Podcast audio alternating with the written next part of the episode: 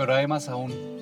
Ruth, Mijael, aguarden que les quiero explicar una de las ideas más difíciles, más revolucionarias del judaísmo. Algo todavía no bien comprendido, pero que es absolutamente fundamental para nuestra idea del mundo. El judaísmo es una religión que un escritor denomina de descontento sagrado. Hay un antiguo midrash que plantea esta pregunta. ¿Qué fue lo que impulsó a Abraham a iniciar su búsqueda religiosa? La respuesta que da es sumamente extraña. Dice que era como un hombre que viajaba por un lugar remoto y ve en la lejanía que hay un palacio en llamas. Se pregunta, ¿es posible que el palacio no tenga dueño? Mientras reflexiona sobre eso, oye una voz que proviene del palacio en llamas diciendo, yo soy el dueño del palacio.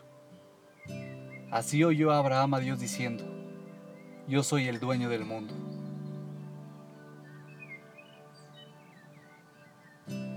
Esta es una historia críptica. Tratemos de comprender qué significa. Abraham dice, este palacio debe tener un dueño. Alguien lo diseñó y lo hizo construir. Los palacios no surgen espontáneamente. Y el dueño, o por lo menos alguien que trabaja para él, debe estar ahí ahora. Porque no se abandona un palacio, ni se deja sin cuidado. Siendo así, ¿por qué se está incendiando? Alguien debería estar apagando el fuego.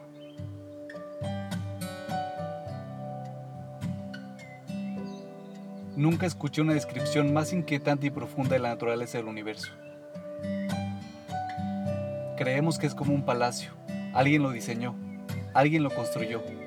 Por lo tanto, pertenece a alguien. Como expliqué anteriormente, cuanto más comprendamos cuán precisas son las fuerzas de formas de las estrellas, los planetas y la vida, más improbable es que todo esto se haya producido por generación espontánea. Alguien hizo el universo en el cual fuimos creados.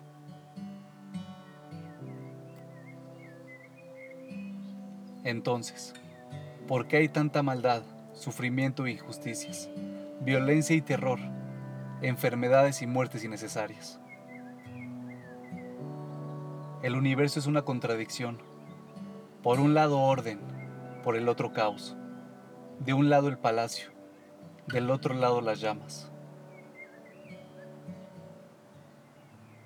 Abraham vivió y nosotros también vivimos con esa contradicción. Y como indica el Midrash, hay una sola salida. Dios nos llama, como hizo con Abraham, para que lo ayudemos a apagar el fuego.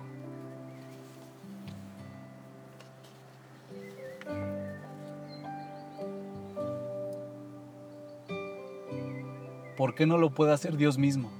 Si puede crear todo un universo, ¿por qué no puede eliminar la maldad, el sufrimiento y las enfermedades sin nuestra ayuda?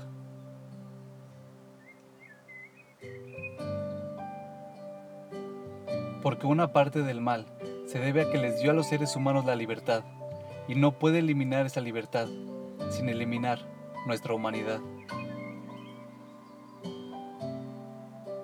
Y porque solo si hay una decadencia y deterioro, puede haber un universo físico capaz de dar nacimiento a la vida. Somos el polvo de las estrellas que han explotado, dicen los científicos. O sea, que sin explosiones no existiríamos, sin enfermedades no habría muertes, y sin muertes no habría nueva vida. Si la gente viviera para siempre, no tendría nietos, y nuevamente no existiríamos. Dios puede hacer cualquier cosa menos lo imposible, y es imposible tener un universo físico y vida, cosmología y biología, sin deterioro, desastres y muerte. Este es el único palacio que no puede existir sin llamas.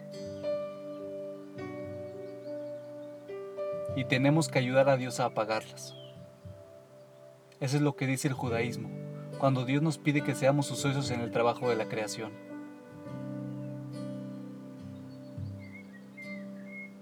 Ninguna otra religión ni pensamiento lo ha concebido en esos términos.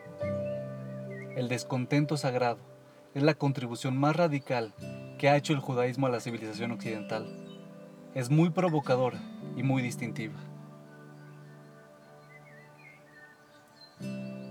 Sospecho que esa es la razón por la cual tantos médicos judíos combaten las enfermedades, los abogados que combaten las injusticias, los economistas, la pobreza, los educadores, la ignorancia y los líderes de opinión, la intolerancia y la opresión. Los judíos no aceptan el mundo como tal. Tratan de repararlo, sabiendo cuán fracturado está.